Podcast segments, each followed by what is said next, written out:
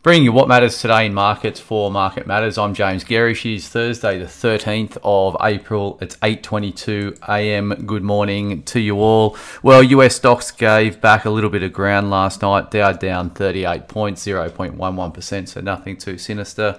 Uh, S&P fell 0.41%, and the Nasdaq was the weakest link, uh, down by 0.89 of a percent.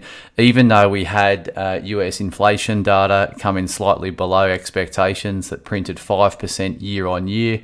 Um, so that was below the 5.1% expected. Uh, it continues this tra- tra- um, trend of, of uh, softer inflation, uh, which is um, uh, which is obviously very important for monetary policy moving forward.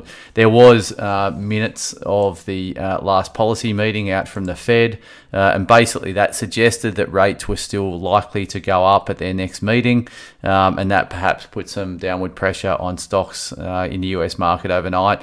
bond yields, however, were lower, so the US 10 year yield was down three and a half basis points. Um, and the uh, the US two year yield was uh, was was down six basis points. So ten years trading at three point three nine, two years are trading at three point nine five.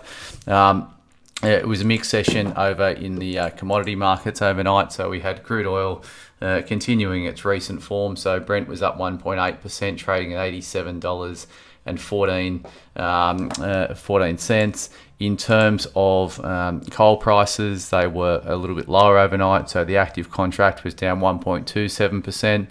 Uh, iron ore was also lower, down by about 1.3%. It's trading about 118 bucks a ton in terms of um, the uh, the futures price at the moment. Uh, copper was um, up a little bit. It's trading at four dollars uh, a pound, so it was up 0.73 of 1%. Uh, and, uh, and if we look at the ETFs that we track over in the US market, the lithium ETF was down 1.92%. The copper ETF put on 0.95%, and the uranium ETF put on 0.15%.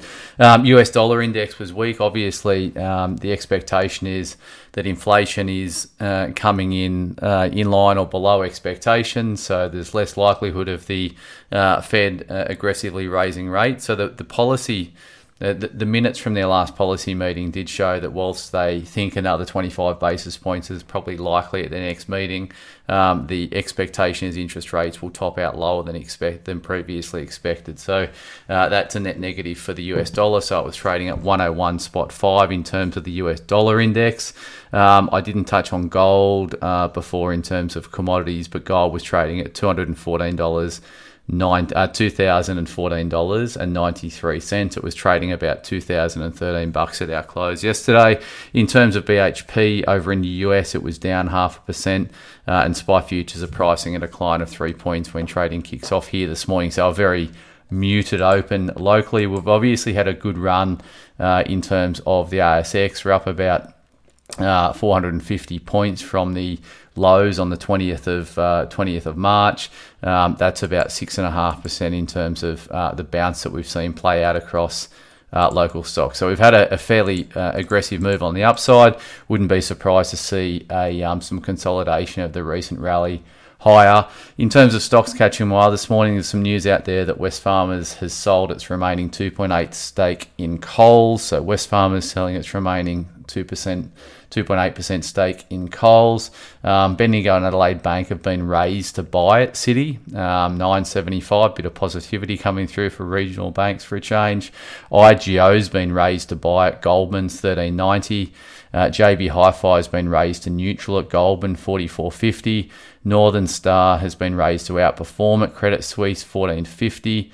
Um, uh, Regis Resources raised to outperform at Credit Suisse, 270. Sandfire has been raised to neutral at Credit Suisse 665 price target, and South 32 has been raised to outperform at Credit Suisse with a $4.65 price target. So, uh, a couple of broker moves to get across this morning. In terms of the Market Matters report today, um, or just before I get onto that, there's no real um, top line economic um, data coming due on the docket today. So, nothing of note there. In terms of the Market Matters report today, we're going to focus on uh, healthcare holdings. So we made a, we we uh, uh, we made a switch. We sold Altium yesterday, which has been a, a cracking performer for us uh, in the uh, flagship growth portfolio. But we, re- we reallocated some of those funds into Ramsay Healthcare, more a defensive play.